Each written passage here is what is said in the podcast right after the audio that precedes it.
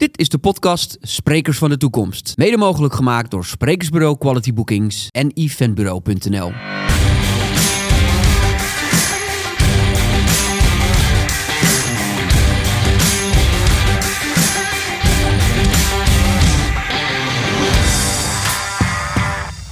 Zo, van harte welkom bij podcast nummer 70 alweer. Sprekers van de toekomst. Uh, oftewel, hoe word jij, die nu zit te kijken en te luisteren, de betaald spreker van de toekomst? En vandaag iemand in de studio die daar werkelijk alles van weet. Mark Tegelaar. Jee. Ja. Superleuk om er te zijn. Ja, superleuk dat je er bent. Uh, ik zeg sprekers van de toekomst. Nou ja, eigenlijk ben jij natuurlijk al uh, de spreker van nu, om het zo maar te zeggen. Hè? Jij staat al heel wat jaren uh, succesvol op het podium. Twintig jaar, bijna al twintig jaar. jaar. Ja. ja. En even voor ons beeldvorming, hoe vaak sta je dan op zo'n podium? Ja, dus trainingen en uh, lezingen bij elkaar, ongeveer om de bij 100, 110 per jaar. Zo, dat zijn ja. flinke aantallen. Ja. En al twintig jaar lang. Ja. En je vindt het nog steeds leuk. I love it. Ik zou niks anders willen. En we hadden net in het voorgesprek er al even over, over dat jij uh, onder andere geïnspireerd ben door Tony Robbins. Ja, yeah, we need. Ja, ja, la, la, ja. Laten we zo praten. Zoals iedereen, yes. Um, wat, wat vind jij zo, zo fascinerend aan die man? Um, hij heeft voor zijn tegens. En ik ben, sommige mensen echt idolaat fan. Nou, ik ben daar iets terughoudender in. Ja, want jouw ouders namen je al mee. Ja, en zo is het mij een beetje begonnen. Toen, mijn, toen ik 13 was, gingen mijn broertje, of gingen we eigenlijk als hele gezin uh, naar uh, Amerika. Ik kan zeggen Amerika. Amerika, yes, yes, yes. En mijn ouders volgden daar een, een trainingsprogramma van Tony Robbins. En mijn broertje en ik waren bij de daycare van, uh, van die organisatie. En op een gegeven moment zeiden ze willen jullie zien wat je ouders aan het doen zijn? Ja. En toen dachten wij natuurlijk, ja, tuurlijk, tuurlijk, tuurlijk. En dan gingen we met z'n allen, een hele groep kinderen, achter bij de techniek. Zagen we, nou, nog steeds duizenden mensen toen al, uh, bij Tony Robbins gewoon in die training zitten. En achter... in, in, uh, in, Amerika ook? In Amerika, ja. Wauw. Nee, maar dat is ja. bizar, want ik heb nog nooit iemand gehoord ja. die, die, hoe heet dat, van onze generatie, zeg maar, wie zijn ouders meenamen. Nou, Tony Robbins. Zaten je ouders ook een beetje in het, in het uh, sprekers Nee, sprekers, nee, wel psycholoog. Oké, okay. Dus die zin valt de appel niet ver van de boom. En ik vond het fantastisch. En ik zag Tony Robbins daar op een podium bezig zijn. En ik vond het zo te gek wat hij daar deed. En met name ook de interventies die hij daar deed. Ja. Toen dacht ik, ja, die kant wil ik wel op. Ik wil niet, ja. ik zie natuurlijk heel vaak copycats. Dat, ik, uh, dat vind ik echt vreselijk. Iedereen heeft zijn eigen smaak. Dus doe vooral wat bij jou past. Ja. Maar die kant, in ieder geval, sprekerskant op. Was toen, toen ik 13 was, is dat zaadje geplant. Toen had ik nog mijn Walkman in die gouden oude tijd. Had jij ook? Zeker. nog met een, Zeker. Met een wat muziek had je erop? Nou, ik had geen, ja, ik had muziek ook wel, maar ook heel veel dus. Oh, je zat echt... Uh, Personal oh, wow. Power 2, The Driving Force van Tony Robbins. Ik heb echt... Wow. Bandje. Jij bent echt gebrainwashed. Ja, gebrain, ik ben echt opgegroeid. maar ja, ik vind met Tommy Robbins... Ik, ik hoor zijn naam natuurlijk onwijs veel in de ja, sprekersmarkt. Iedereen is altijd geïnspireerd bij ja. uh, Tony Robbins. Ja. En uh, maar ja, ik, ja ik, ik heb ook wel een beetje moeite met hem of zo, ik. merk ik. Ja. Ik vind ook wel... Uh, allemaal wel heel erg over Tony Robbins gaan. Ja, dat, dat is een heel grote ego-show. En waar we net in het voorgesprek een klein beetje over hadden, is hij creëert in mijn ogen een soort afhankelijkheid. En die afhankelijkheid ja. is niet gezond. Uh, toen in die tijd, ik heb daar ook uh, uh, vrijwilligerswerk gedaan. Dat je een beetje nou, stoelen aanschuift in die trainingen. En dan zie je ook echt wel van die groepies, ook met name ja. in de staf.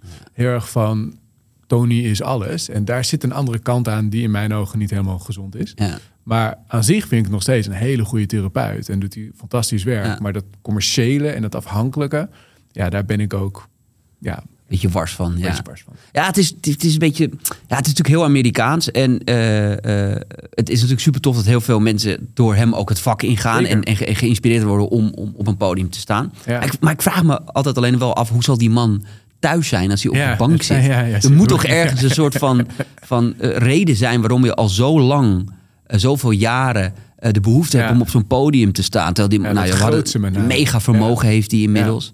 En dan vind ik het altijd mooi dat mensen zeggen: ja, dat doe ik om andere mensen te helpen. Nou, dat, vind ik, dat hoor ik natuurlijk heel vaak als feedback van spreken. Ik doe dit om de wereld mooier te maken, om mensen bewust te maken. Maar ergens zit er altijd, Ego. Ja, of het ego is, of onzekerheid, of, of Ja. nou, er, zit, er zit een, ik ben geen psycholoog, dus ik Nee, weet het nee, niet, maar er zit. Ja. ergens, een, maar die, daarom vind ik het zo Zeker. interessant. Er zit een psychologische reden over waarom Zeker. je Zeker. eh, eh, die rare behoefte hebt om op zo'n podium te staan. Ja. En, dat is ook, en dat, daar zit ook, nou, los van Tony, dat zie ik ook omheen. En dat had ik ook heel erg en heb ik nog steeds wel een beetje. Er zit ook een ego-kant aan. Mhm. En als je daar niet bewust van bent, dan kan het echt een ego-show Ja. worden. En daar, daar ben ik helemaal al- alert op en wars van. Ja, je wilt niet, het gaat niet om jou Ja. als spreker. Want wat is jouw drive dan? Nou, Ehm, ik ben redelijk zwaar dyslectisch. Dus dat is voor mij, uh, om twee weken na mijn eindexamen werd dat uh, duidelijk. Oké. Okay, uh, en dat verklaarde een hoop, maar het veranderde weinig. Ja. Ik wilde heel graag, nou toen was de kant psychologie, die kant wil ik op. En nou, dikke pillen lezen. Ja. Nou, ik had de moeite met de Donald Duck. Dus dat okay. was gewoon echt, dat ging gewoon niet worden. Dus je merkt dat in de praktijk echt door moeilijke concentratie van lezen. Mega. Dus snel afgeleid, maar gewoon niet goed kunnen lezen met onthouden. En ik voelde me ook letterlijk de domste van de klas. Okay dat is niet per se het geval, maar dyslexie had gewoon echt een stempel op me gedrukt. Er zit een heel groot verschil tussen leervermogen en denkvermogen zeker, natuurlijk. Hè? Zeker, en, maar in, die tijd verwarde ik dat met elkaar. Ja, want ja, logisch, leren ging, ging niet goed, dus zou ik wel dom zijn. En ik had in die tijd, en uh, mijn beste vriend op school was een van de slimste jongens van de, die had twee klassen overgeslagen. Die is echt super slim. Niet een handige combi dan hè, in die tijd. Uh, maar dat was voor mij de start van ja, ik wil heel graag psychologie studeren en een beetje de trainersvak in. Maar ja, het lukt me gewoon niet. Dus ben ik gewoon gaan verdiepen. Nou, ik zag je boeken liggen van Tony Buzan. Van mindmapping en snel lezen en geheugen. En ik ben gewoon al die materie zelf gaan eigen maken. Ja, ja. Puur voor NS1. Hoe werkt dit voor mij? Ja. En dat ging ontzettend goed. En uh, niet om op te scheppen, maar wat ik wel leuk vond... voor de psychologie-studie stond 40 uur per week. Ik kon het nu doen in 8 uur per week. Oké. En toen zeiden mijn medestudenten... ik ben niet dyslectisch, maar dit wil ik ook. Ja. Dus eigenlijk is, hè, want ik bedoel, we gaan straks natuurlijk helemaal over jouw thema ook, eh, ook hebben. Uh, over focus en, en, en op deze manier dus met dingen omgaan. Ja. Dat is dus uh, eigenlijk het klassieke verhaal van... ik heb zelf een probleem, daar loop ik tegenaan. Dat heb ik overwonnen. Um, en dat wil ik nu heel graag delen met iemand anders. Dat is natuurlijk eigenlijk bij heel veel sprekers de basis van een sprekerscarrière. En zo moet het in mijn ogen ook zijn. Als het zou moeten zijn van, oh, ik wil eh, op een podium staan, ja, dan, dan is het verkeerde volgorde. Ja. Podium staan moet je leuk vinden. Uh, en daar zit, daar zit misschien ook wat achter dat je dat wil of nodig hebt misschien. Maar dat mag niet de intrinsieke motivatie zijn om iets te gaan doen. Ja, want het is iets heel geks. Hè? Want ik bedoel, uh, uh, 98% van de mensen, hun grootste angst, is, is op een podium staan. En wij zoeken hem op. Ik vind het heerlijk. Ik voel me echt heel comfortabel op. In. En um, maar goed, dat mag. Maar heb je er wel eens over nagedacht? Ik bedoel, jij, jij, jij, jij, jij, zit ook helemaal in dat psycholoog, in, in de psychologie. Wat, wat, in de hoofden van de mensen. Ja, nee, maar wat is dan voor je? Want je hebt zelf daar vast wel eens over na zitten denken op de terugweg in de auto. Van waarom voel ik me zo comfortabel op zo'n podium? Ja, dat heeft er echt wel altijd ingezeten. Vroeger was ik heb heel ik gitaar gespeeld uh, vroeger, dus toen ja. had ik dat ook wel. En uh, heel amateur gegoocheld, echt op, uh, nou gewoon echt heel. Oh ja, ja, ik vind het fantastisch. Ik ook, hè? Dat weet je toch? Oké, oké. En als je het over aandacht en, en illusionisme, nou, dat is. Laten we stoppen met de podcast en goocheltrucs gaan doen. It. Fuck it. Echt, ik, vind het, ik vind het echt geweldig. Ik wil dat ook steeds meer in, in hoe wij ook oorspronkelijk in elkaar, waar ik al langer samen, maar oorspronkelijk mm -hmm. ook online in contact kwamen, was op een post van jou van uh, ga meer het, de theaterregels oh, leren. En leer van comedians. Goeie tip was dat. Mega. Maar daar ben ik ook mee aan de slag gegaan. Maar hetzelfde ook, eh, vind ik in hetzelfde verlenging van ons, mijn vakgebied dan, focus. Ga ook het illusionisme, is natuurlijk niet hetzelfde, maar het is aanverwant. Mm Ik wilde ook veel meer van snappen en weten. En uiteindelijk ook veel meer incorporeren in, uh, in de, nou, dat wil ik zeggen voorstellingen, maar in de, in de trainingen en de keynotes die ik geef. Ja. Dat vind ik een heel mooi voorbeeld. Ja, en uh, leren goochelen, los van het feit dat uh, een truc doen natuurlijk super leuk is. Het is natuurlijk ook wel een beetje flauwig. Maar wat mensen zich vaak niet uh, realiseren is dat het doen van een goocheltruc op het podium een van de moeilijkste dingen is. Want je staat natuurlijk een verhaal te vertellen en zonder dat mensen het zien, iets te doen. Uh, en dat moet je ook nog eens op een goede manier verborgen houden. Terwijl er 200 mensen naar je, naar je zitten te kijken. Echt, dat is echt simultaan dingen doen. Dat is, ik heb laatst uh, had ik, een, had ik een belangrijk optreden in, uh, in het buitenland. En ik had een hele mooie truc gekocht. Ik ga hem niet, ik ga hem niet verklappen, want ik ga hem nog een keer gebruiken. Ook dat vandaag doen. Ja, nee, En, uh, maar ik, ik, ik denk, ja, ik ga, ik ga het gewoon niet doen. Dus ik, ik, was nog niet comfortabel. was wel comfortabel met het verhaal, maar nog niet comfortabel met, met de truc. Mm Ja, dan, dan je moet ook echt op ja, beide fronten automatisme hebben om het beide tegelijkertijd te kunnen doen. Ja, ik weet dat. ik weet nog uit mijn tijd. Ik koos ook altijd voor goocheltrucs die niet technisch uh, enorm moeilijk waren. Want ik merkte dat ik dan te veel met de truc bezig was en me niet meer kon focussen op de presentatie. Um, um, maar ja, het is ook. Eh, we hebben het wel eens eh, eerder in de podcast over gehad over uh, het aanvoelen van je publiek. Mm -hmm. uh, en, en snappen waar je met een zaal naartoe moet gaan. En hoe, ja. je, hoe, je, hoe, hoe je kan lezen ja. in welke energie een zaal zit. Ja, dat leer je vooral met, uh, met goocheltrucs. Ja, dus ik zou elke spreker willen. Ook al, hoe, hoe bedoel je dat dan? Nou ja, meer. Um, eh, eh, het verbergen Ja. van de truc. Ja. Eh, het draait natuurlijk vooral in een grote zaal om het aanvoelen van je publiek en snappen wanneer je wat moet doen. Want een keer, kijk, we weten allemaal, uiteindelijk een goochelaar haalt een keer ergens een balletje vandaan. Zonder dat jij het ziet. Maar ervoor zorgen dat 200 paren ogen missen dat jij dat balletje pakt. Dat zit hem in aanvoelen van, van de zaal. Weten wanneer je de draai maakt, je lichaamsbeweging, je verhaal vertelt. Eh, even de aandacht legt Ja. op dit. Ja. Zodat iedereen daar naartoe Ja. kijkt. Waardoor je hier... Maar dat, dat, dat leert je heel veel in, in, in een zaal bespelen. Ook met eh, eh, een inspirerend verhaal. Los van de truc. Ja, maar dat is ook, het is zo'n, het is zo'n, nou, hebben het natuurlijk vandaag ook over, het is zo'n ambacht. Ja. En dat ambacht continu verbeteren, dat, is het, dat, dat maakt het ook leuk. Want mensen vragen ook wel eens aan mij, ik heb nu denk ik meer dan nou, bijna 1600 verschillende presentaties gegeven ongeveer. Gewoon veel. Eh, vind je het nog steeds leuk? Ja, ik vind het nog steeds fantastisch. Ja. Maar het- je doet nooit hetzelfde. Als Ja. je hetzelfde zou doen, dan zou het heel saai worden. Eén, je, je publiek en je verhaal is steeds anders. Dat vind ik een voorwaarde. Maar twee, je wilt gewoon continu blijven verbeteren, verbeteren, verbeteren. En daar, Ja. daar zit de lol in. Ja. Maar ik weet niet of ik al helemaal tevreden ben over je antwoord over eh, ehm, eh, hoe jij als psycholoog zeg Ja, maar kijkt ja. naar het Ja, feit waarom je het dan ik zo... probeerde dit. eh, Ja, je probeert het van weg te... misdirecten, ja, maar, nou, het is meer, meer omdat ik, ik heb daar echt een maar. fascinatie Maar voor. even dan nog eens, ja. Omdat het voor mensen vaak heel moeilijk is om bij zichzelf te snappen... Waarom ze nou zo graag op zo'n podium willen staan. Want er zijn natuurlijk heel veel verschillende manieren om kennis over te dragen. Zeker. Dat kan je ook alleen maar met boeken doen. Je kan, nou ja, je kan ook leraar worden, weet ik veel wat. Maar, maar waarom, Ja. eh, en dan bedoel ik, eh, stel ik hem ook op de man af... Ja, waarom heb jij de behoefte om op zo'n podium eh, je verhaal te vertellen? in alle openheid denk ik dat het een gezonde kant heeft en een ongezonde kant. Ik denk hoe hoger de drive bij iemand is, welk vlak dan ook, hoe meer ongezonde componenten erin zitten. Mhm. Als ik naar mezelf kijk, ik vind het heel leuk om op het podium te staan. Met gitaarspelers, ook met goochelen in die tijd. Ehm, maar de ongezonde kant, die is er denk ik ook. Ook naar mezelf kijk. Ja, ik was vroeger niet altijd even gezien door mijn ouders. Of hè, er speelden ook ja. wel dingen vroeger. Het is allemaal nu. Ik heb een hele fijne band met mijn ouders. en allemaal Ja. helemaal goed. Maar in die tijd waren er wel... Mijn ouders waren tijdelijk uit elkaar gegaan. Die zijn gelukkig weer bij elkaar. Maar in die tijd heeft dat wel een impact op mij gehad. Dus ik denk dat dat in alle openheid... Die kant zit er ook. Ja, Ehm, daar ben ik wel steeds meer van bewust. Dat was ik vroeger niet. ja. En ik denk, naar je eigen schouderkant kijken... hoef je niet per se op te lossen of te veranderen. Omdat zo heeft ook gemaakt wie ik ben en ik ben blij wie ik ben. Maar het heeft wel, maakt het wel duidelijker wat je motieven zijn. ja. En vroeger, als ik ook kijk naar... Ik, nou, ik ben sinds kort echt actief op social media. Voorheen was ik, deed ik niet zoveel. Eh, maar vroeger toen ik nog... op Luie spreker. Een luie spreker. en dan wel een honderd keer per jaar op het podium en, eh, staan. Ja. maar nu vind ik het ook heel leuk om, om, om kennis te delen. Maar vroeger deed ik ook wel zo dingen op social media. Maar dan deed ik heel erg een kijk mij show. Ja, ja. Ehm, en daar ben ik nu Dat steeds... is helemaal rust- niet gek of zo. hè, niet gek, maar dat het- doet, heeft natuurlijk iedereen. Het boeit niet. Het boeit Ja. niet. Weet je, ja, leuk boeien. Ja.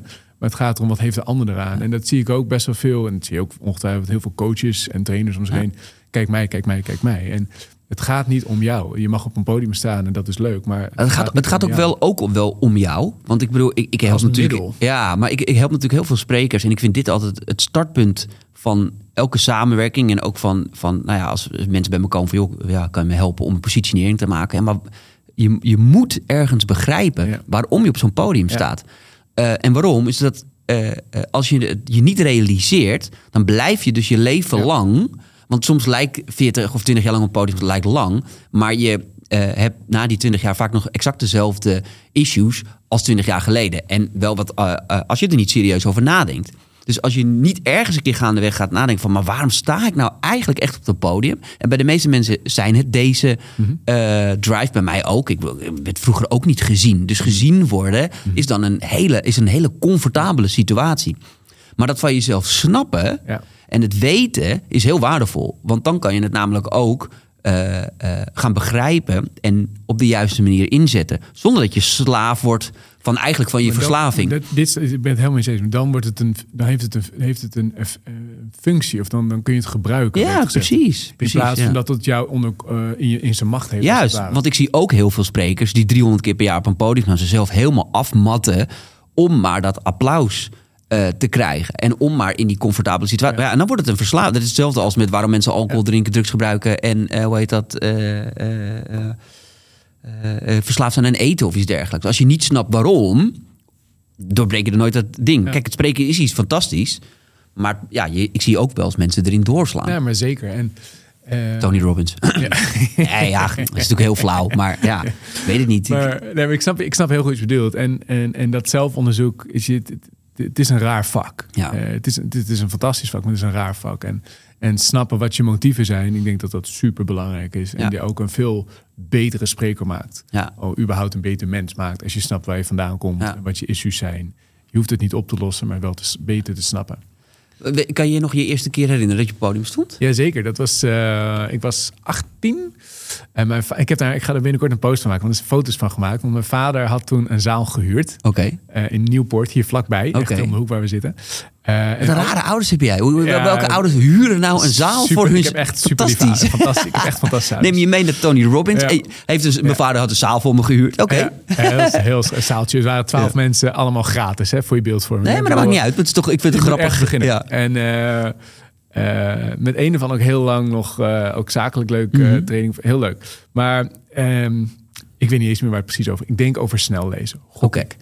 Ehm, en ik had, die, ik had die presentatie, had ik al die hele dag, was een dagtraining. Dat is ook gelijk een dagtraining. Had ik al in mijn hoofd 600, weet ik veel, maar echt al 600 keer doorlopen. En gewoon mentaal, weet je, voor, voor, voor de spiegel Ja, geoefend. Ja, ja. Ehm, en uiteindelijk, ehm, ja, wat dat was de eerste training. Dus het was nieuw. Ja, was, eh, Hoe oud was je toen? ja 18, 18 Oké, ah, ja. eind 18 en begin 19. Nou ja. Ik was 19 toen ik naar de KFK ging. Eh, nee, ik denk, nee, ik denk 19. Was En hoe was dat? ja, het was, ik, eh, ik, ik weet er flarder nog van, maar ja, ik, ik heb geen zenuwen toen of zo. Ik had niet, Nee. Dat heb ik echt nog wel eens hoor. Ik bedoel, Ja, ik wil niet zeggen dat ik nooit zenuwen heb. Dat is Nee, onzin. Dat is heel raar. Dat zal niet gezond zijn. Maar ik zal wel zenuwachtig geweest zijn, maar ook een soort van, ja, dit is gewoon mijn ding. Van, dat, dat, dat, dat, op een gegeven moment voel je dat wel of zo. Ja. Dat, dat wist ik wel. Dit Ja. is gewoon mijn ding. Want wat maakt jou nu nog wel eh, zenuwachtig? Ja, Als ik, je zal vast niet met trillende benen... Nee, nee, maar als ik bijvoorbeeld met jou moet praten, vind ik dat altijd Ja, spannend. dat snap hebben de meeste mensen hoor. maar nee, als ik echt een totaal nieuw... Ik heb bepaalde thema's die me, die waar ik gewoon helemaal in comfortabel ben. Maar als Ja. ik... Soms wordt wel gevraagd om iets... Ik, ben heel erg van eh, schoenmaken, blijf bij je lees. Dus ik, bijvoorbeeld, ik geef nooit leiderschapstraining. Heb ik de ballen verstand van. Mhm. ja. Of teamontwikkeling, weet ik veel hoe dat werkt. Dus ik doe alleen maar dingen die, die in mijn strijd liggen. Maar soms wordt je wel eens gevraagd... wil je een promotiepraatje voor dat event inspreken of iets dergelijks. Eh, zoiets. Dus Ja. net, net iets anders dan normaal. Ik oh. Dat vind ik altijd wel nieuw, spannend of zo. Dat vind Mhm. ik, dat moet ik altijd prima. Maar dan, moet ik, dan voel ik wat zenuwen. Als ik een presentatie moet geven of voor tien personen of voor, nou, laatste keer voor 6000 man. Dat maakt me niet zo uit als het helemaal in mijn straatje ligt. Zeg maar. Ik moet zeggen ik, dat ik zelf altijd dan die 10 personen enger vond dan Ja, die 6000. Ik vind de meeste ja, heb ik ook hoor. Ja. Toch wat anoniemer Ja. of zo. Heel gek. Ja, Terwijl er staat 6000 nergens op. mensen naar kijken. Maar het voelt... eh, eh, ik, ik vond... Ik weet nog dat mijn eerste vriendin die was basisschooljuf. Ja. En eh, die vroeg mij altijd één keer per jaar om voor haar klas Ah, ja. Ja. op te treden. eh, nog met, met goocheltrucs. Dat vonden die kinderen natuurlijk fantastisch. Maar ik weet nog dat ik daar echt gewoon twee dagen lang zenuwachtig voor was. Omdat kinderen zijn... Dat was, ik, ik heb vroeger heel veel voor kinderen opgetreden. Maar daarna jarenlang niet meer. En ik weet nog dat ik, dat ik, dat ik dacht van waarom... Maar die, die kinderen zijn zo eerlijk. Ja. Je kan je niet verstoppen. Als het fout gaat, gaat fout. En dan maken ze je af, om het zo maar te zeggen. En eh, ja, ik weet niet, dat vond ik altijd doodeng. Maar ja, zet, zet mij op een podium met duizend man. Ja, heerlijk. I don't care. Vis in het water, ja. Ja, gek is dat, hè? Ja, het, is een raar, het, is een, het is een raar iets, zeg maar. En ehm, nou, ik vond, naar aanleiding van dat contact wat we hadden via LinkedIn... ehm, toen, nou, dat was een, een jaartje geleden of zo Mhm. ongeveer... eh, ben ik een sprekersopleiding gaan doen. Dat heb ik nog nooit gedaan eigenlijk. Ik heb nooit, nooit les. Ik heb gewoon heel veel, gewoon heel veel kilometers gemaakt. Ja. Maar dat wat betekent het een sprekersopleiding? Ja, het was co- coaching eigenlijk. Het was twee, twee sprekers, eh, eh, die één op één mij, of die met z'n tweeën mij gingen Ah, coachen. En dan gingen ze gewoon random, gewoon voorbeeldteksten van toespraken van andere mensen of Mhm. zo. Deden dus teksten waar je dus Ja. niks meer hebt. Ja, gaan we doen. Gaan Maar interessant. En waar, waar gingen ze dan op? Letten ze dan op? ja, bij mij was het, ik heb de neiging om heel erg vanuit uit enthousiasme dingen te doen. Ja. Nou, dat heeft een voordeel, heeft een Mhm. kracht. Maar soms ja, is het ook goed om juist wat Ja, ja, ja. meer terug te trekken en wat rustiger te doen. Dat het publiek meer naar jou toe komt in plaats van dat ik naar het publiek toe kom. Daar hebben we heel erg mee gespeeld. Toch een beetje die theaterregels en daar- eigenlijk. dat, dat wil ik hierna Ja. gaan doen. Ja. Eh, en ik wil hierna storytelling gaan. Ja. Dus ik, ik wil die, gewoon dat, dat vakgebied gewoon, gewoon ja, beter onder de... Ik vind het heerlijk om daarin te vinden. Ja, en het is goed om hoe heet dat, eh, al, al dat soort verschillende dingen te doen en eruit te halen wat voor jou werkt. Waar je ook Ja. weer veel op moet passen. Want ik zag laatst eh, een spreker ergens en ik kon heel duidelijk zien dat die eh, een tip ter harte had genomen van je misschien moet je eens een keer een stand-up, stand-up comedian naar je verhaal laten kijken en er wat grappen in laten schrijven. Maar die had letterlijk om de minuut een grap erin zitten. En waar je echt van merkt, ja, dit is niet comfortabel. Dit, dit past niet bij jou. Weet je? Het- En het, het is goed om eens een keer eh, met een comedian te zitten en te kijken waar zit jouw humor? Hè? Ja. We- hoe kan je je zinsopbouw doen of, of, of je, je punchline, dat het, dat het wel grappig is. Maar je moet ook oppassen dat, je, dat het niet een totaal niet authentiek comedy verhaal gaat worden. Ja, dat, dat, dat helemaal mee eens. En, en nou, dat net over de copycats van Tony Robbins zelf. Ja. Dit is ook zo, ik zag een paar mensen in die, in die tijd ook van, jongens... Namen, namen. Nee, Oh. Ehm, en ja, het is, het, is gewoon, het is gewoon triest. Weet je, Ja. wel? Eh, je gaat nooit op het niveau komen van een ander. Dat gewoon per definitie. Want jij bent, dat, dat werkt, maar doe wie jij zelf bent. En, Ja. en dus ook met zo'n comedy. Comedy is fantastisch, zolang het bij je past. Ja. Nou ja, en je, en je moet leren, want eh, weet dat, jij, wat jij ook met die coaches hebt gedaan, dan is inderdaad eh, heel veel sprekers praten gewoon anderhalf uur lang op hetzelfde niveau. Ja. Eh, en dat is doodvermoeiend. Dat is doodvermoeiend. Eh, dus een keer even wat zachter praten, wat langzamer praten, even rust nemen, misschien wel wat stil te laten vallen, ineens heel erg eh, versnellen. Ja, als je weet hoe je dat moet inzetten, is het heel waardevol. En heel leuk om mee te spelen. Ja. Want dan kan je spelen met je publiek. En, en altijd, ik was laatst bij een goede spreker, nou, bekend van tv ook, fantastische gast. Maar je merkt gewoon, dit is gewoon volledig gescript. Gewoon, Ja. ik, ik keek op mijn klok, en is precies op de minuut Ja. is hij klaar met wat in het programmaboekje staat. Ja. En het was een goed verhaal, maar het publiek was volledig inwisselbaar. Oké. En ik weet zeker dat de volgende training, noem ik het, als hij die eh, weer, dat dit exact op de komma gescript is. En dat is jammer. Dat, is, dat voel je gewoon. Je voelt dat het, het maakt niet uit wie er in de zaal zit. Want hoe doe jij dat dan? Scri- Script jij je, je lezing? Nee, nee, nee. Ik heb, ehm, nee, ik heb altijd, eh, altijd een intake met een klant. Mhm. Dus dat, is, ehm, dat vind ik even. En welke woorden zijn er, worden er gebruikt en welke thema's spelen er. En ik heb wel natuurlijk eh ehm, bouw, ik, zeg, ik heb Lego blokjes. Ja. En Lego blokjes gaan we aanpassen aan jouw Ja. situatie. Ja. Dat is wat het is. Maar zijn die Lego blokjes gescripte Nee, items? Nee, nee, nee. Ik, ik, heb eens, ik, ik ben helemaal tegen script. Ik heb een paar keer Oh, dingen grappig. gescript. Ja. En dan ben ik echt finaal mee de mist ingegaan. Ik had eh, met, met Hans Jansen was ik Ja. mee, eh, meegedaan met die, Ja. eh, met die wedstrijd. Oké, ja, ja, spreekswedstrijd. ja, ja. En toen werd ik niet eerste. Nou, ik weet niet de exacte plek eh, die ik had, maar het was van de, nou, waren vijf finalisten Ja. en ik was een van de finalisten. Ehm, en ik had het, was maximaal, ik weet niet meer, kregen we 15 minuten of zo. was best wel op tijd. en als je over de tijd zou gaan, zou je worden afgekapt. Dus Oh. ik denk, oh shit, ik moet het wel even gaan Ja, scripten. En dan, dan voel je gewoon, dan ben je gewoon met je, dat je niet een foutje maakt, een Ja. verkeerde afslag ergens neemt, want dan kom je niet meer uit binnen de tijd. Dus dan zit je in je hoofd, ik heb die tekst in gestampt, gestampt, maar dan zit je in je, in je, in je, in je, in je tekst. Zit je in je brein en je niet, in het en niet in je hart. Zo voel, je voelt gewoon het verschil. Je voelt het wel. Je Ja. voelt het gewoon als het. En dat zijn. dat- maak grapje over, maar het is natuurlijk wel waar. Want ik, wil- je, je, je, kijk, of we noemen nou je hart of je gevoel. Je wil Ja, op zo'n podium... Ja, weet je, Ja. kan dat, zelfs met een goocheltruc, Ja. weet ik nog. Als je te veel we met de truc... goochel- gaan we doen, hè? Toch? Ja, sowieso. Ik wacht wel. Ja. ja. Als we zo, als we, Oh, hoe heet kijk dat? eh, oh god, dat is mijn, dat is mijn horror eh, op elk feestje vroeger Doe altijd. Doe je niet? Ja, doe eens wat leuk. Heet dat? eh, eh, maar wat wil ik nou zeggen? Oh ja, als je, als je dus te veel met die truc bezig was, Ja, ja, ja, ja. dan, dan, dan, lukt, dan ging het, ging ja. het eh, verhaal verloren. Eh, en dat is natuurlijk ook zo met een verhaal. Als je te veel met, met, in je hoofd met de, met de zinnetjes bezig bent. Terwijl het is heel gek, want ik spreek ook heel veel sprekers die eh zweren bij scripten. Ja. Zoals Burger script alles. Wauw. En die, Ja. en die, en die, eh, hoe heet dat, die, die, die zit ook echt letterlijk naar zo'n tekst te kijken. Dus, nou, als ik die komma nou daar zet, eh, werkt die dan beter? Of, eh, Ja. nou ja, weet je, ik Ja, bedoel... je eh, ziet het ook bij, bij comedians natuurlijk. Die een hele, dus, dus het kan wel. Het is niet mijn smaak. Laat Nee, het het is persoonlijk, hè? Het is persoonlijk. Dus dat is En, ook heel eh, grappig om te merken dat sommige mensen scripten een hele verhaal Ja. en voelen ze daar uiterst comfortabel bij. Ja. En anderen die maken bullet points. Maar en, ik denk en- wel, als je zeker... het is één stukje smaak, maar ook een stukje ervaring. Als je als beginnend spreker alles gaat scripten... is mijn advies, doe het niet. Want dan ga je... Dan ga je Jos Burgers is gewoon, is, is gewoon een machine natuurlijk. En, een, en een, een bak aan ervaring. Ehm, maar, en bepaalde comedians ieder. Maar als je als beginnend spreker gewoon een presentatie moet houden... of je gaat net beginnen met het sprekersvak... Mhm. en je gaat er dan helemaal scripten... dan ga je zo, kan je zo makkelijk struikelen. Kan Ja. je zo makkelijk... Ik sprak laatst ook met een gast. eh, eh, hij kondigde mij aan om nog een verhaal. Heel leuk. Ik had een heel leuk gesprek met hem. Echt een heel leuk. Ik oh, leuke, leuke man. Mhm. En eh, ik kan het hartstikke leuk op een podium, dacht ik. En dan ging ze verhaal het houden. En ik voelde gewoon... Hij gaat nu in de presentatiestand zo'n hoofd erbij in zijn hoofd de tekst oplezen. Zo zonde. Ja. Zo zonde. Ja. hij gewoon heel goed kan communiceren. Ja. Ja. Ja. wij hadden toevallig bij de laatste masterclass van eh, Sprekers van de Toekomst... hadden wij eh eh, Arend Lange... Ja, daar was ik bij. Ja. Ja, ik was erbij. Nou, en die had natuurlijk een fantastisch verhaal over, hoe heet dat? eh, ehm, ja, echt authentiek durven te zijn op het podium. Maar tot in het, in het extreme aan toe. Hè, die gaat letterlijk op een kruk zitten, die haalt een keer adem en, en die is er. En die Ja. benoemt alles. Ja. Wat, er, wat die voelt en wat er is. Ja. En, en Vraagt super veel lef. ja, dat vraagt heel veel lef. En, en ook dus de confrontatie aangaan met de reden waarom je op zo'n podium staat. Want dat kan alleen maar als je uiterst comfortabel en niet meer een, Ja. een verslaving staat te faciliteren, bijvoorbeeld.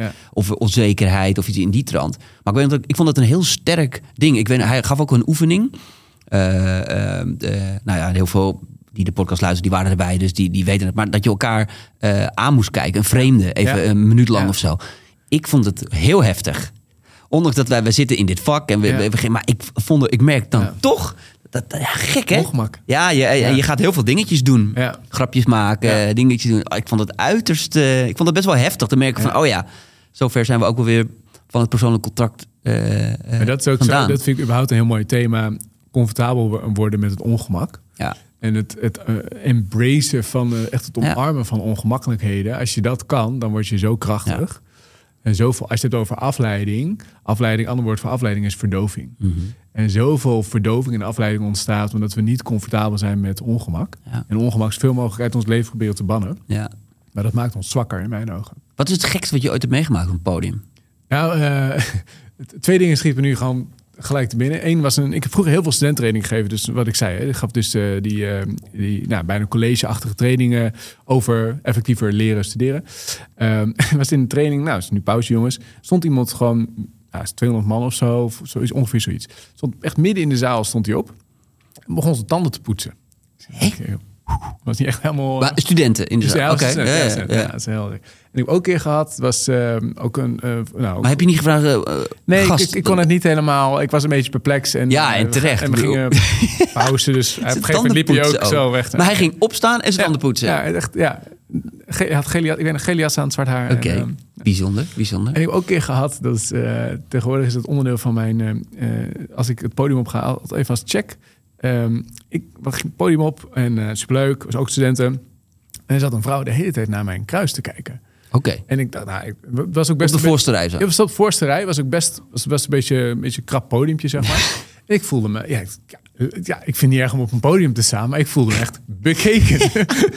en, het is heel, en, en het was gewoon, Maar eh, on- nee, eh, echt- onafgebroken. dat, dat mij gewoon echt, echt lang, zeg maar, ja. lang. En, En, jij zit natuurlijk op je knie kijken of er wat zit nee, of ik zo. Zat al, of- ik zat al een beetje. En op een gegeven moment, ik zei, nou ja, ik, dacht, eh, Ja. en ze tikte zo eh, een, een jongen aan eh, die naast zat. Dus. En die jongen zei, ja, sorry man, je grop staat open. Oh, Kut. dus tegenwoordig er is een soort check. Ja, elke echt vlak voor de Oh, ja, ja, altijd, ja, ja. altijd een soort als dus, routinematig. oh, dat is een angst Ja, geworden. ja, oh, wat hilarisch. Oh, wat Ja. grappig. Wat fijn dat ze ook eh, niet even wat eerder heeft gezegd ook. ja, nee, maar het, nou, Ja, wat moet je ook zeggen dan? moet je dan zeggen? Ja. Ja, wat hilarisch. Ja. Mocht overigens de eh, eh, persoon kijken die in het publiek opstond met een tandenborstel, neem alsjeblieft je. even contact op. We Hoe zijn gaat het met je? uiterst benieuwd hoe dat is afgelopen. hey Mark, even eh, in de notendop. Hè. Nou. Eh, maar dat is natuurlijk een vraag die eh, al- altijd terugkomt, maar wel heel erg belangrijk is, omdat iedereen een ander antwoord op heeft. Wat maakt nou een goed spreker? Ja, dus een, eh, we kunnen een heel kort antwoord geven of een wat langer antwoord. Maar ik denk dat een, een deel van antwoord... Even kijk net, naar de tijd. Doe maar een lang antwoord. doe maar lang. Ja. Shit. ik hoop eigenlijk.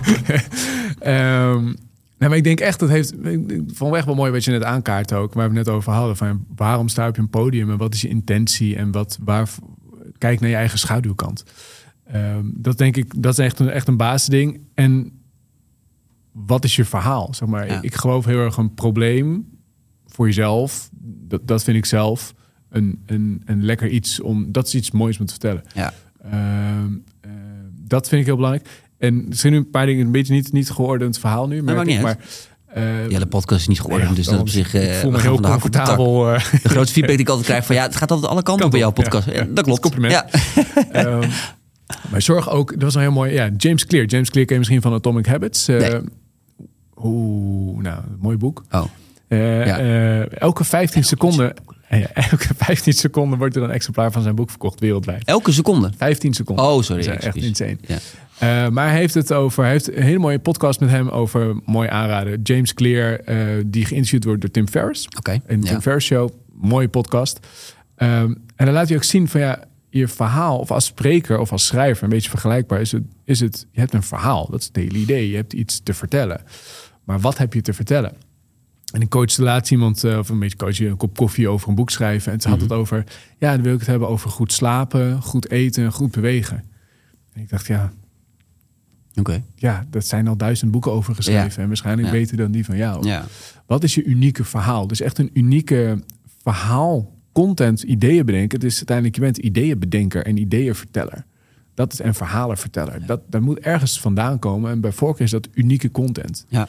Uh, en wat James Clear zei, dat vond ik een heel mooie insteek. Van waar haal jij je informatie vandaan? Want de meeste ideeën zijn niet uniek. Mm. Het is heel leuk bedacht dat jij het hebt bedacht. Ja. Je hebt er misschien een ander naampje aangegeven, een andere draai aangegeven. Maar het, het oorspronkelijke idee is waarschijnlijk al ergens ja. een keer bedacht. Uh, misschien combineer je ideeën. Maar nadenken over jouw informatieflow, zoals hij dat noemt. Waar haal jij je kennis vandaan? Als jij dezelfde podcast luistert als iedereen, dan zou je waarschijnlijk ook dezelfde ideeën krijgen als iedereen. Misschien met een andere ja. invalshoek. Ja, precies. Um, uh, kijk je dezelfde tijdslijn of volg je mensen die allemaal leuke katten, heel cliché kattenfilmpjes, mm. ja, daar krijg je niet heel veel gaaf ideeën van. Nee. Waar haal jij je content vandaan? Als je kijkt naar hele goede sprekers, van Rutger Brechtman, vind ik een fantastische spreker. Mm, zeker. Uh, Jitske Kramer, ook een fantastische ja. spreker. Maar hun content is ook echt super goed. Ja. Um, als je kijkt naar Rutger Brechtman, ja, dus historicus. Ja. Jitske is antropoloog. Dus, mm -hmm. dus een wat uniekere invalshoek. Ja.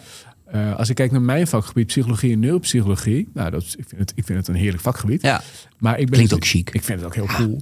Ja. Uh, maar daarnaast ben ik, ik ben nu actief op zoek naar andere invalshoeken. Dus meer ja. de historische kant van afleiding bijvoorbeeld. En de sociologische, dus de, de sociale impact. Wat zijn natuurlijk nu ook in deze thema's waar heel veel mensen op zitten natuurlijk. Hè, voorheen uh, was je misschien een van de weinigen. maar ook zeker door een Erik Scherder bijvoorbeeld... is natuurlijk neuro's ongelooflijk hot item geworden. Ja, en ik, ik wil me ook echt... Neuro is niet... Dit, ik vind het vakgebied heel fantastisch. Mm -hmm. Maar ik, ik specialiseer me echt in, in focus en afleiding. Dat is een hele bewuste... Dat is ook een ander element nou, zeg je ook altijd claim en expertise. Precies. Uh, en doe één, ik doe één ding als, als, als het goed is, heel goed. Ja. En ga andere dingen ook vooral niet doen. Precies. Dus ik, ik heb altijd een hekel als sprekers zeggen op een website... nou, weet je wat ik doe? En waar je mij voor mij kunt inhuren is... Ja, nee, ja, dat, ja, dat, dat, ja, goed, ik, bedoel, ik heb toevallig een nieuwsbrief over geschreven. Dat, ja, dat, is uh, een van de... Ja, en ik bedoel, ik vind, ik vind het prima als iedereen het doet. En, het slaat nergens op. Uh, ja, het is, ja, ik bedoel, het is hetzelfde als dat je op zoek bent naar iemand om je auto te laten repareren. Dan kom je niet uit bij iemand die en auto's repareert, maar ook uh, vakanties boekt. En ook, weet je, hou gewoon die focus. Ja. Het is absoluut als je lekker woord. Als je kijkt naar, ja, het uh, fantastisch. ik, ik moet daar echt iets mee doen met dat focus. Ik weet niet wat. Ik moet eens een boek over schrijven. Ja doe dat. um, uh, nou, uh, trouwens over dat boek, want dat nou. vind ik ook wel interessant. Ehm, want je hebt natuurlijk een, wel, had natuurlijk superleuk geweest als we nu een oh, ja, hadden ja, kunnen laten zien. Hij ligt niet tussen toevallig. Nee, nee. zeg maar. Um, hoe belangrijk is het schrijven van een boek voor een sprekerscarrière? In mijn ogen is het een fundament. Niet alleen voor je expertise te claimen, maar met name ook voor je eigen denkproces. Schrijven is denken. Het structureert je eigen denken. Uh, in een verhaal of in een, in een presentatie, ja, dan, dan ver, tenzij je het opneemt, maar gewoon live, dan vervliegen de woorden weer. Dan kan je niet zomaar even een paar pagina's terugspoelen of kijken of lezen. Met een boek moet het echt wel kloppen. Ja. En moet de structuur, je, je, je, verliest de lezer heel gauw als je gewoon een wazig verhaal hebt. Mhm. Het verhaal moet gewoon staan als een huis en gestructureerd zijn als een huis. In mijn ogen moet je een hoofdbetoog hebben en elk hoofdstuk moet een onderbouwing zijn van dat hoofdbetoog. Mm -hmm. En dat moet dus dat moet kloppen. En je moet je huiswerk doen om een goed boek te schrijven. Ja. Een boek schrijven is niet zo moeilijk, maar veel boeken verkopen, daar ligt de uitdaging. Dat ja. is een stukje marketing, maar je, het verhaal moet gewoon kloppen. Ja. Dus schrijven leert je denken en leert je beter nadenken over je vak. En daarom is het zo. En het claimt een expertise. Ja. En commercieel gezien verkoopt het natuurlijk ook weer lezingen. Zeker, ja. Het is een gigantische, het is een gigantische leadmachine als het ware. Nog steeds. Ja. Ik bedoel, um... ja, wat merk je dat in de praktijk ook echt? Dat mensen je boek lezen en denken, hey, die, die dude moeten we hebben zo, op ons zo, zo, ben ik begonnen. Het, eh, nog even down memory lane. Ja. ik begon dus met studententraining. En op een gegeven moment dacht ik, nou, ik wil, ik ga, uh, ik ga hier wat mee doen. Ja. Uh, ik ga mijn bedrijf starten. En toen dacht ik heel, heel raar, ik, ik wil gelijk bij de start 100.000 klanten hebben. Dat is een rare, hè? Okay. Ik was 19, ja, ja, ja. heel jong, ambitieus. Zo'n zo post-it op je spiegel die elke dag zag. ik heb letterlijk zonder dol, ik heb die vraag, eh, klinkt heel fout, maar drie maanden lang door mijn hoofd laten spoelen. En op een gegeven moment zei een vriendin van me, hey, ik volg nu een cursus gitaar spelen bij de LOE. Viel op een gegeven moment een kwartje. Hey, volgens mij heeft de LOE nog geen boek of cursus mm. over snel lezen en snel leren. Okay. Ja. Dus toen had ik, het, uh, had ik de LOE opgebeld en afspraak uh, weten te maken. Volledig gebluft. Ik had het pak van mijn vader aangedaan. Volledig overdressed. was een driedelig pak. Het sloeg echt helemaal nergens op. Yeah. Koffer van mijn vader. Nou, klopte niet, maar prima. En die gast zei, uh, Hans Verhulm, nu met pensioen, zei hartstikke leuk. nou, ik heb wel interesse. Laat het eerste hoofdstuk maar zien. Ik had al gezegd van dit zijn de boeken. Ik zei ook boeken. Ik heb een van ik maakte een, een, een, een ik versprak me, dus ik, ik zei meervoud. Ik had nog geen letter op papier staan. Dus was, ja, ik had het in mijn hoofd, Ja. maar het was een dyslectisch. Ja. Ja. Dat je erin gebluft. Ik kwam ja. volledig, heen, volledig heen gebluft. Want ik dacht, ja, als het, als het me lukt, dan als ik, als ik het eerst ga schrijven, ja, dyslectisch, ja, dan is zo iemand me voor. Laat ik het me eerst verkopen, dan ga ik het dan wel doen. Mhm. Uh, maar ik moest wel, ja, moet wel uh, waarmaken natuurlijk. Ik zei, ja, laat eerst hoofdstuk maar zien. Dus ben ik zo gek gaan typen. En dat, nou, gelukkig lukte dat. Uh, spel, en leven op de spellingscontrole natuurlijk. Ja, en de autocorrect en dat soort dingen. Maar het lukte.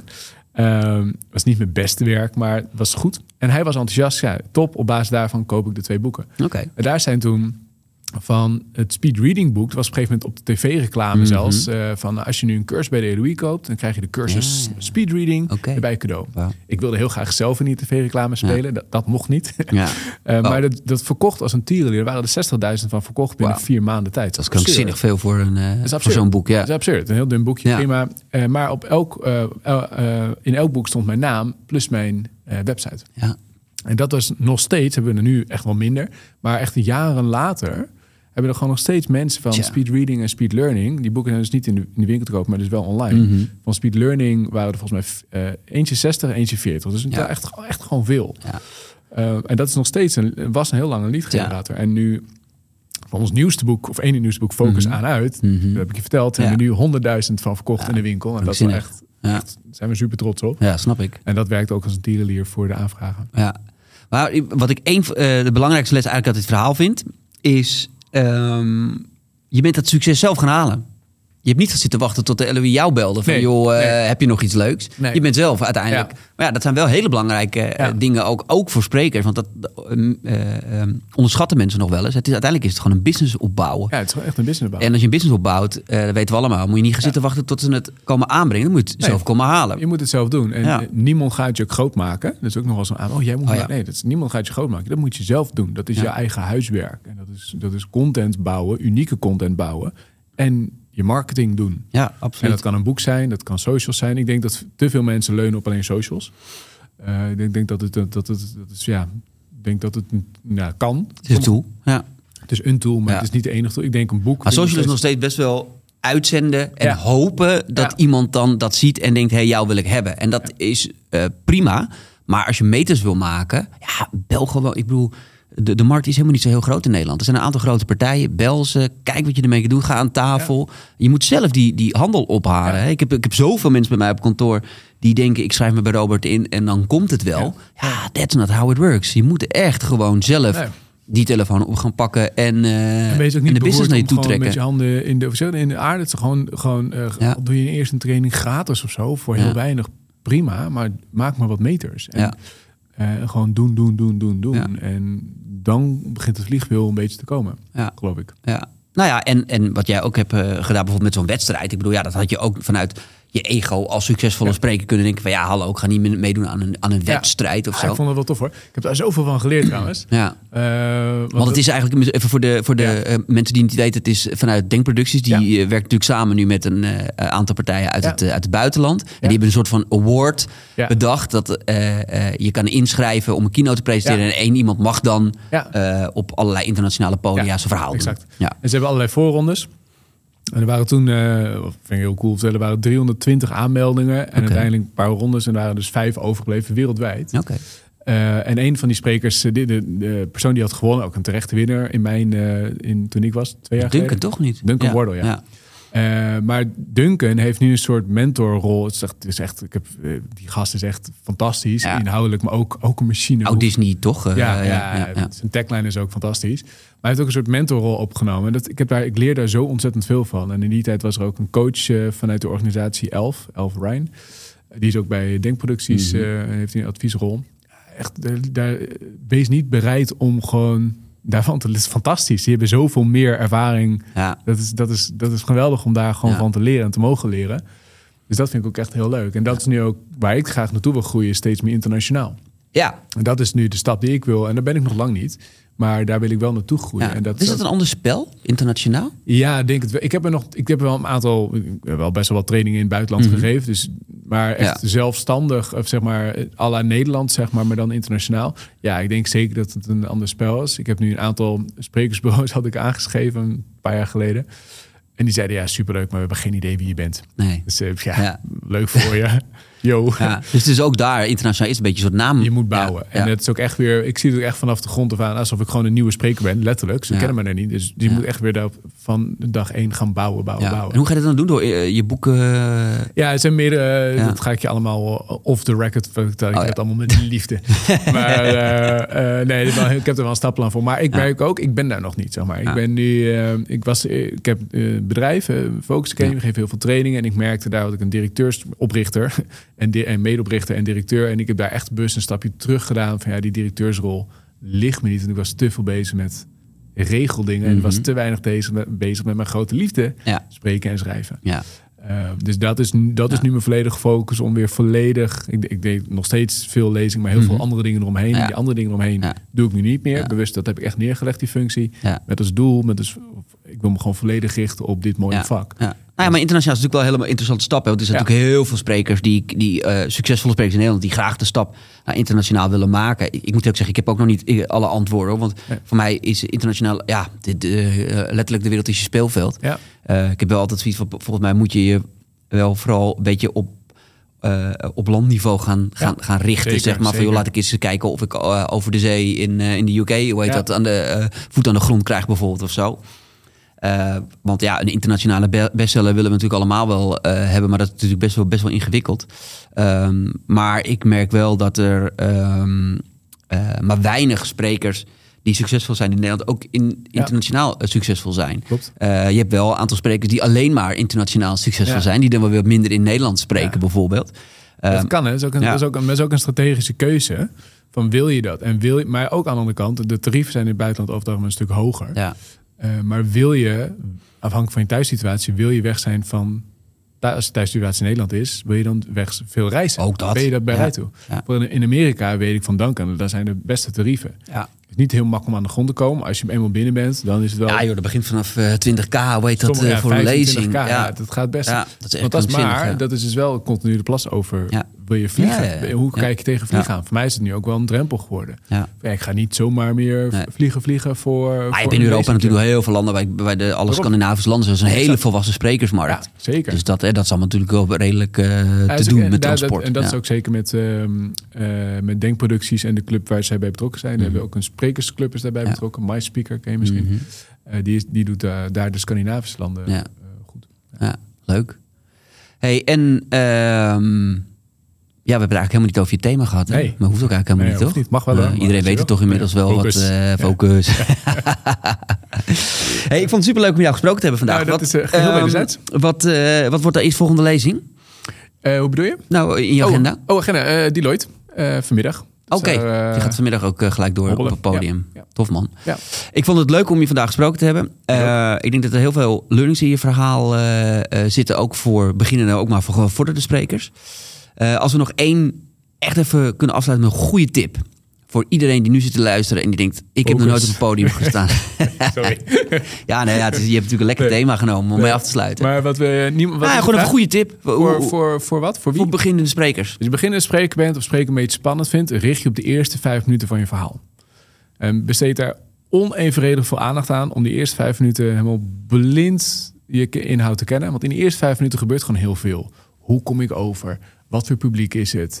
Uh, vinden ze het leuk? Vinden ze het niet leuk? Wat gebeurt er qua geluiden en dingetjes? Er gebeurt heel veel. En als je dan niet 100%, 1000% comfortabel bent met de eerste woorden die je uitspreekt, uh, dan kan je heel makkelijk gaan struikelen. En het is heel lekker om die inhoud, zeker eerste, hele verhaal moet je gewoon goed kennen natuurlijk, begrijp me goed. Maar in verhoudingsgewijs de eerste vijf minuten zijn nog veel belangrijker. Dus je die echt blind kent, dan kan je ontspannen in het ongemak, in het wennen aan de groep, aan de wennen aan de zaal. Uh, want dat is elke keer weer anders. En dat is, uh, ik doe dat ook nog steeds. Een nieuwe groep, eerste vijf minuten ken ik echt super goed. En de rest is het, zijn nou, Lego-blokjes die er steeds aangepast worden. En dat is ook heel interactief en aanpasbaar, dus niet gescript. Maar de eerste vijf minuten zitten altijd echt rammers goed in mijn hoofd. Mooie tip, dankjewel. Sluiten we mee af. Mooi. Thanks. Jo.